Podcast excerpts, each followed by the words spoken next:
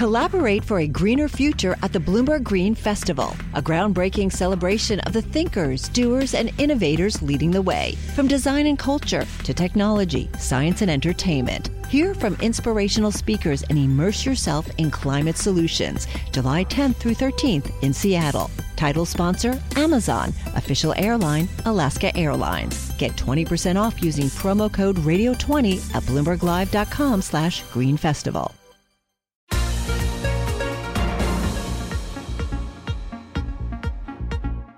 Welcome to the Bloomberg P&L podcast. I'm Pimm Fox along with my co-host Lisa Abramowicz. Each day we bring you the most important, noteworthy and useful interviews for you and your money, whether you're at the grocery store or the trading floor.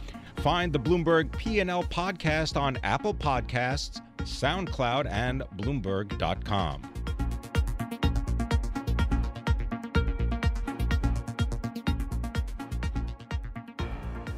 banks just cannot catch a break. Even today, when there's a rebound, you see the banking sector and the S&P 500 lagging behind the broader gains uh, in the index. And in fact, bank stocks are down more than 17% by several measures so far this year. Joining us now, Charles Peabody, president of Portales Partners in New York. Charles, do you get the sense that this is going to continue, this pain in, in bank stocks? Well, as you know from my earlier appearances, I, I do think we're in a bear market for bank stocks, and, and the end won't come until they're down at least 30 to 50 percent from their first quarter 18 highs. Um, that said, I think the first leg of the bear market is actually starting to conclude. Why is that? Give us more detail. Well, a lot's going to depend uh, upon the Fed, and and you know whatever relief rally we have, I'm, I, I, it's hard to tell um, until we know what the Fed's going to do. But uh, I think we could go sideways um, in a trading range before the next leg of the bear market begins, or we could have quite a robust rally and maybe even retest the September highs um, of 18 um, if the Fed were to um, change its language about QT, which I think is more important than what they do with Fed funds.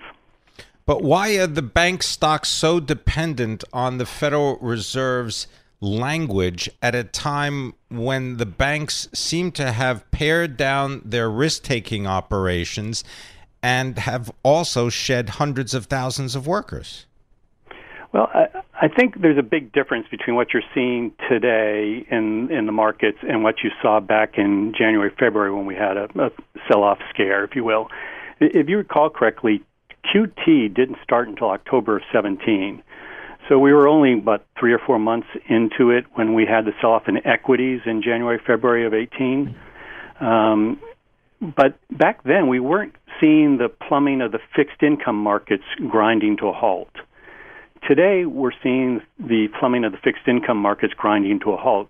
And we're about a year plus into QT, and we're just hold um, on one second. If people don't know what QT is, it's quantitative tightening, and you're talking about the Fed uh, basically shrinking its balance sheet. It's four trillion dollar balance sheet, correct? Right, and we're at the max now of what fifty billion a month, um, and that affects banks' liquidity and ability to lubricate the system. And so what you're starting to see is a lot of hung loans, uh, loans that can't be, you know, turned over and distributed um, because the capital markets are breaking down. The fixed income buyer is, is slowing its purchase. And so the capital structure of the banking system is starting to get used. I, I won't say impaired, but used up, if you will.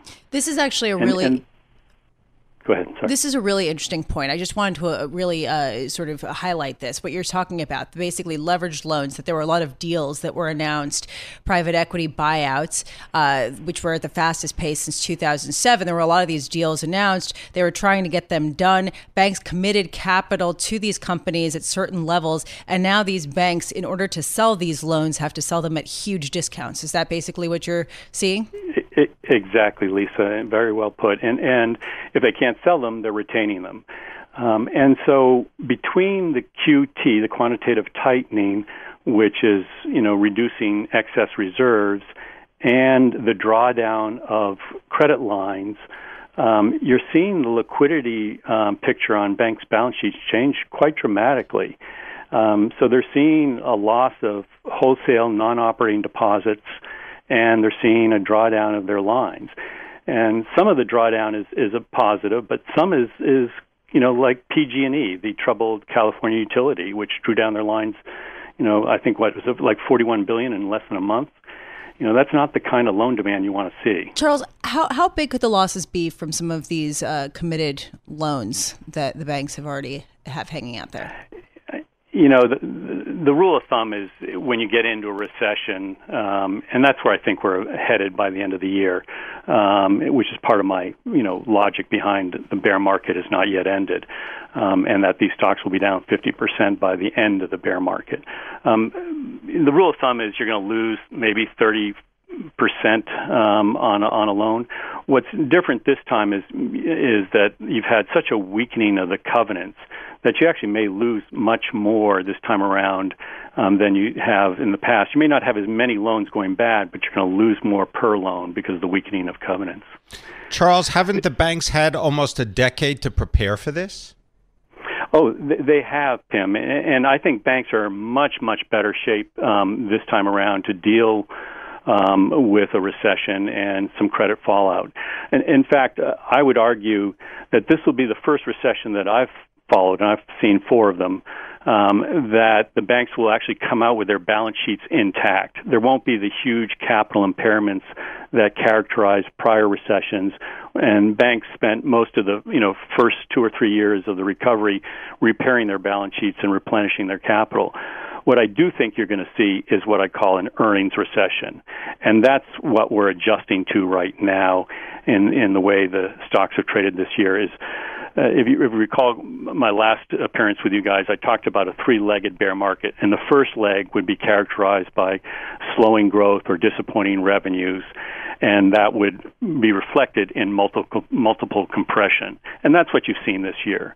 The second leg is going to be more related to credit deterioration, and we're not there yet, and that's why I think you could have some kind of relief rally, you know, probably sometime starting in January. Yeah. Charles, which bank do you think is most exposed to these hung loans? Well, Wells Fargo has um, been involved in in a couple of them. You know, if if I were going to buy the banks, I, I wouldn't buy the regionals. And it's interesting that that the regionals are weak today. I, I would actually buy the money centers, and and those are the ones that are actually holding up a little bit better today. Um, and the reason is, if there is going to be a rally, it's going to be related to Fed action, which will grease the skids for the capital markets, and that would be very um, positive for the money centers.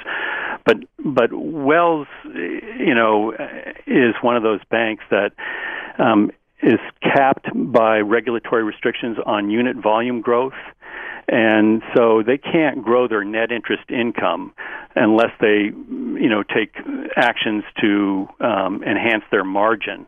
Um, so if you think about it, net interest income is a function of volume times margin.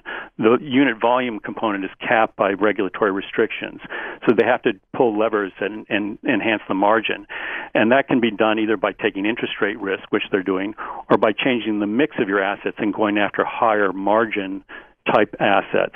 And they've been doing that. They've been very aggressive in the leverage loan market, and they've been caught, I think.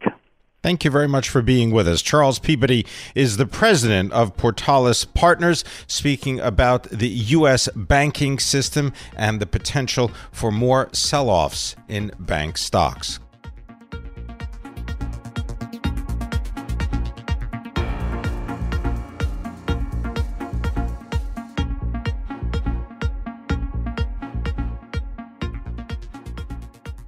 Well, in the United Kingdom, the cabinet of Prime Minister Theresa May has put into place emergency no deal Brexit contingency plans. They say they must be implemented across government. It includes reserving ferry space for supplies and putting 3,500 armed forces personnel on standby. The Prime Minister's office said that ministers would ramp up no deal planning and that all the departments would be expected to make it their main priority. Here to help us understand the consequences for investors is Alberto Gallo. He is a partner and portfolio manager for Algebris Macro Credit Fund, that is under the umbrella of Algebris Investments. That's managing more than $12.5 billion. dollars, And he joins us from London. Alberto, what can you tell us about the reaction to the contingency plans that the cabinet is now set to put in place? Uh, good morning. Um, we have definitely seen a very strong posturing from the government, um, at least uh, showing they're ready to face the the really worst case scenario. Uh, having said that, um, we know that very very few people are you know realistically planning to go that far because we know the consequences for the country would be uh, really severe. Um, so our view here remains that um, there is a vote in January and that there will be an extension of the transition agreement, so the limbo period under which the UK will have to define the long-term partnership with the EU. So this extension could be two, three, two to three years, um, and you know during this time things could change. Uh, there is a there is definitely a shift in public opinion. Um, so I would not exclude that in two years' time or three years' time, you know, the Brexit vote would be will be five years old and will be less relevant. So you could even have a second referendum at some point in the future. So, in the meantime, though, there is actually a tangible influence. I mean, Credit Suisse, for example, uh, just advised some of its high net worth clients to consider moving assets out of the United Kingdom. We've seen banks move some of their personnel to Paris, to Frankfurt.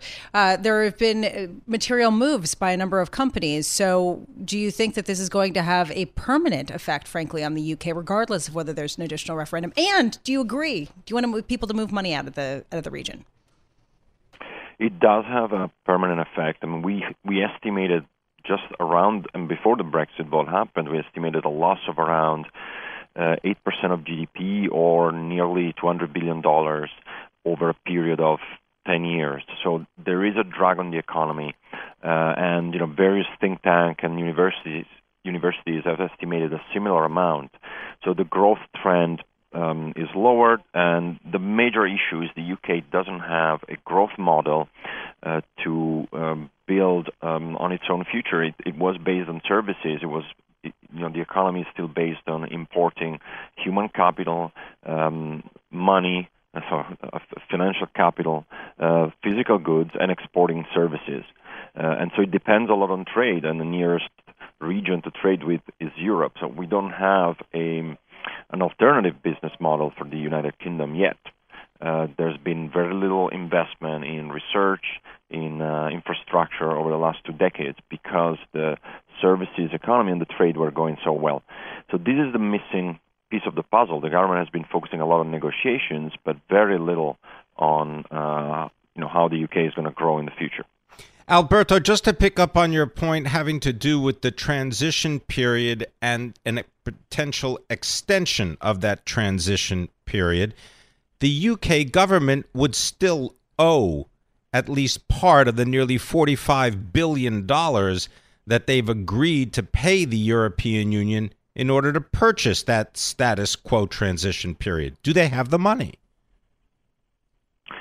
Yeah, that's correct. So there will be a continuation of the payments, most likely, maybe uh, a smaller amount, but a continuation of the payment to the European Union. Let's remember, however, that the UK was also net uh, was also recip- recipient of aid. A lot of regions of the UK, the poorer ones, you know, are um, destinations where the EU are uh, the EU has been funding projects uh, and created jobs.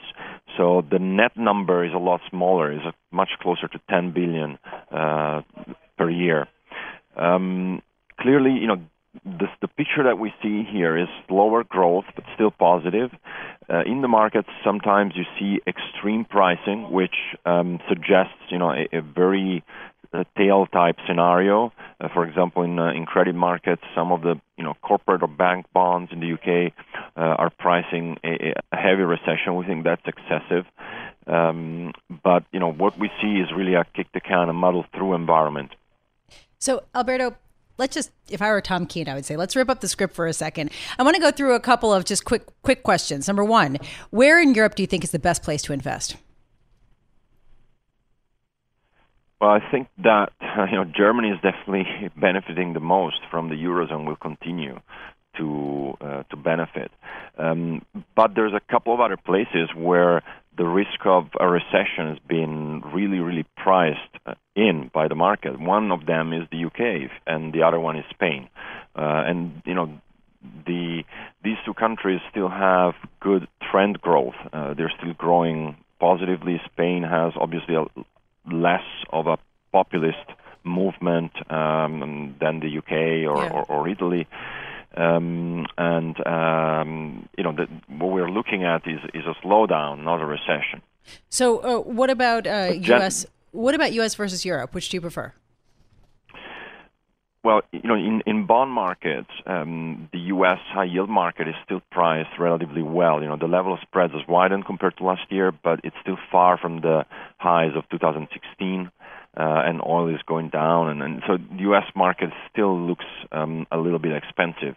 Now, Europe has been, in some cases, left for dead uh, between uh, you know slower growth, uh, the Brexit negotiations, the Italian negotiations on the budget. There's a lot of tail events, a lot of binary events, and investors have just fled uh, European bond markets. So that's why, to us, it looks attractive. Then you have emerging markets, which are a little bit cheaper than the U.S., but historically still expensive, uh, with a few exceptions of countries that have serious issues like Argentina or, or, or Turkey. So overall, we, we like Europe the most in bond markets, in, in credit markets. There you go. Alberto Gallo, always wonderful to hear your perspective.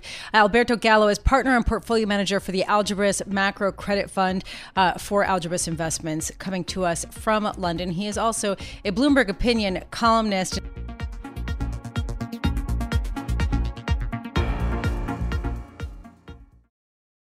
Success is more than the final destination. It's a path you take one step at a time. It's discipline, it's teamwork, and it's the drive and passion inside of us that comes before all recognition. It's what Stifel's been doing for over 130 years. Quietly, yet strategically, Stifel's become one of the fastest growing wealth management and investment banking firms in the country. Our financial advisors go beyond traditional wealth management to provide clients with direct access to one of the industry's largest equity research franchises and a leading middle market investment bank because success is the drive it takes to keep climbing, the passion to keep investing, the best of each of us made better by the best in all of us. And that is where success meets success. Start your journey at stifel.com. That's S T I F E L.com. Stifel Nicolaus and Company Incorporated, member SIPC and NYSE.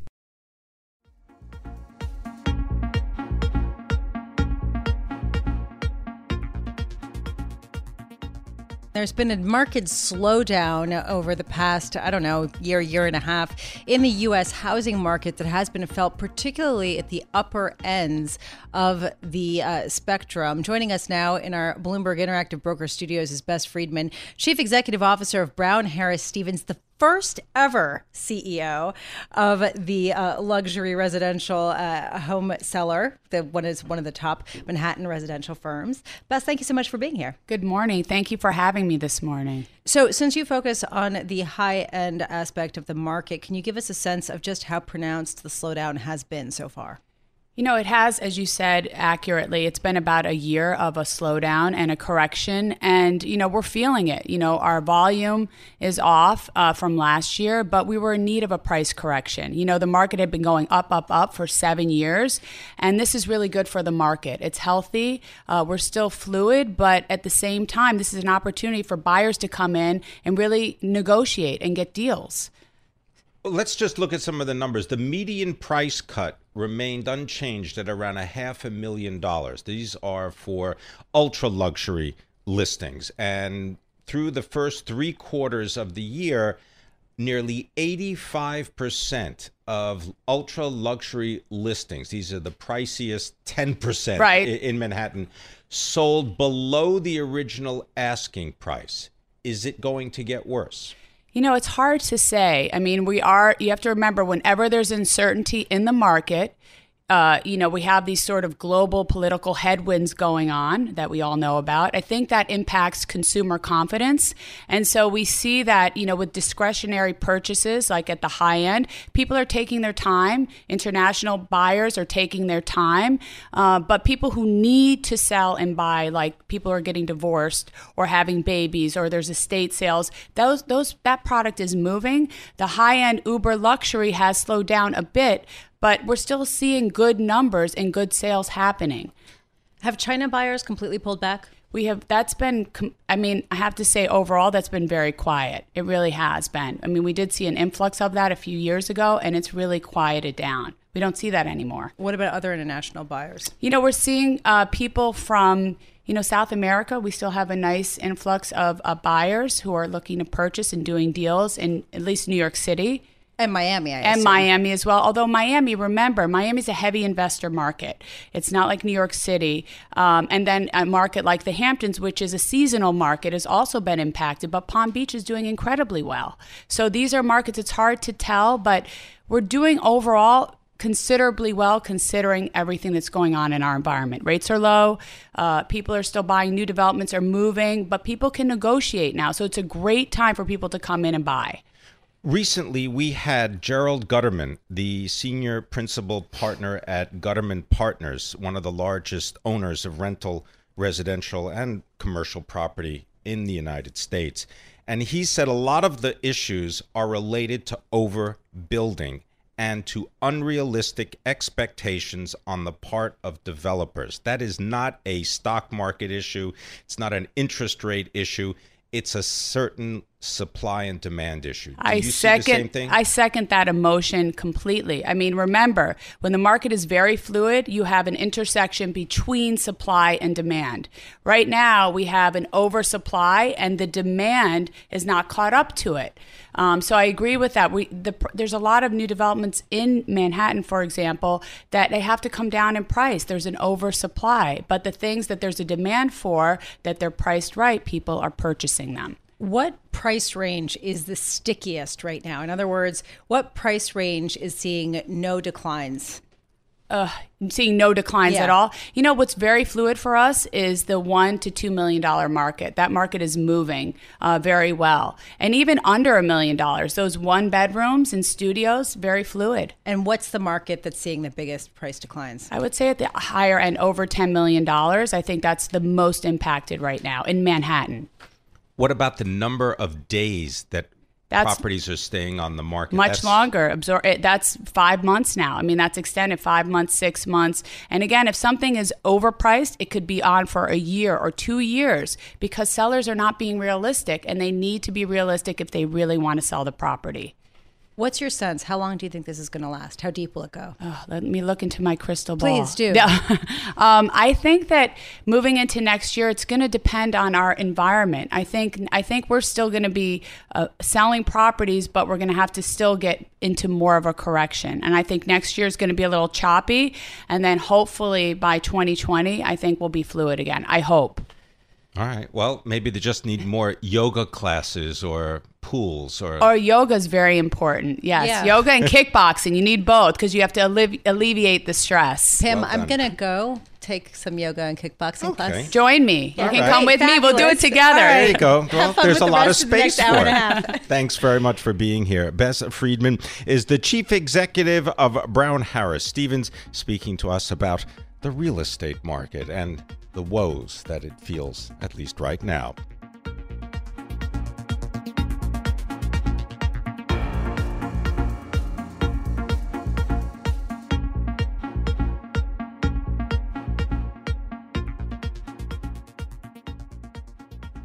Now let's turn our attention to one of the themes of investing. Many people and many companies invest in stocks and in funds that they believe further their environmental, social, or governance perspectives. And here to tell us more about the industry is Rachel Evans, cross asset reporter for Bloomberg. And you can follow Rachel, as we all do, on Twitter at Rachel Evans underscore NY.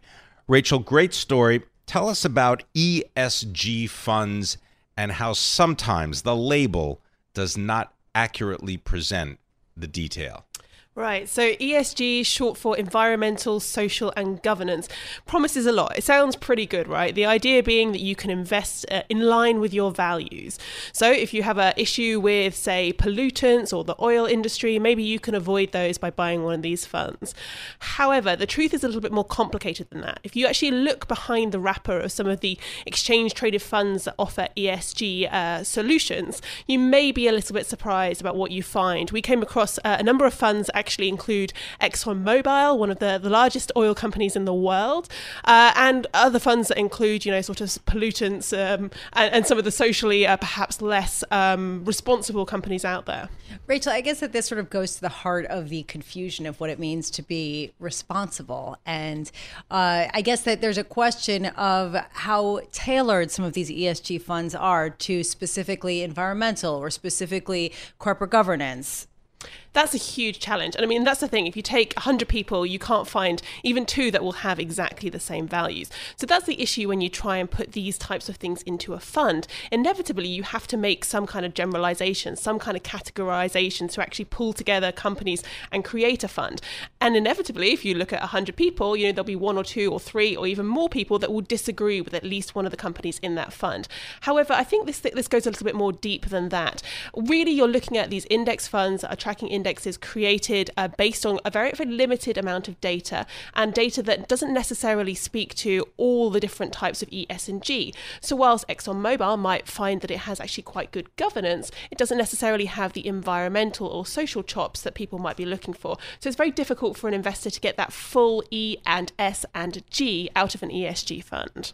Well, I mean, but but truly, how difficult would it be to find out whether the fund that you own or are thinking of owning owns Philip Morris International, which sells cigarettes. It's not that challenging if you know where to look. I mean, all of these uh, funds publish their holdings on a daily basis, and we certainly spoke to retail investors that have gone through all of these funds and done a, an awful lot of work to actually find out exactly what they do own. The problem is when you do do that, you find that there may be one or two companies in there, and it's very difficult in the context of an ETF to actually exclude those companies from what you own. Rachel, can you give us a sense of how popular these funds have become? Because it's sort of not as relevant if there isn't that much money going into them. Right. So these funds, it has to be said, are still a relatively small part of the ETF universe. Uh, they are getting bigger outside of the ETFs. If you think about mutual funds or if you think about separately managed accounts, ETF side though, we're looking about seven billion. However, we are seeing significantly a higher rate of growth in ESG ETFs than we are in the wider ETF industry.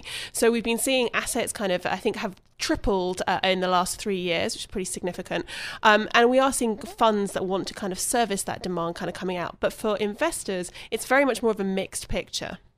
Is there any pushback from investors that would force the ETF managers to push out the stocks of companies that perhaps go against the general mandate?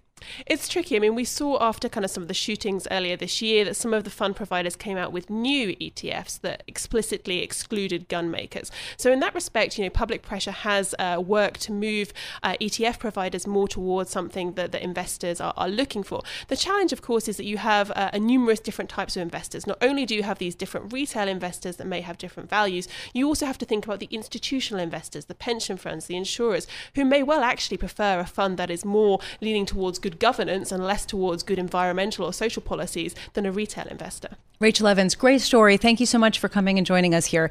Rachel Evans is cross asset reporter for Bloomberg, talking about the E and the S and the G and how sometimes sticking them all together can be really complicated, Pimm. Yes. I mean, the concept of an environmentally and yet also governmentally, corporate governmentally uh, responsible company, having those be all in tandem isn't isn't intuitive. Yes, and the idea of being just be transparent about what is actually in those exchange traded funds. And what it means to be responsible. I mean, a lot of big philosophical questions all tried to be quantified and then indexed. Thanks for listening to the Bloomberg P&L podcast. You can subscribe and listen to interviews at Apple Podcasts, SoundCloud, or whatever podcast platform you prefer. I'm Pimm Fox. I'm on Twitter at Pimm Fox. I'm on Twitter at Lisa Abramowicz1. Before the podcast, you can always catch us worldwide on Bloomberg Radio.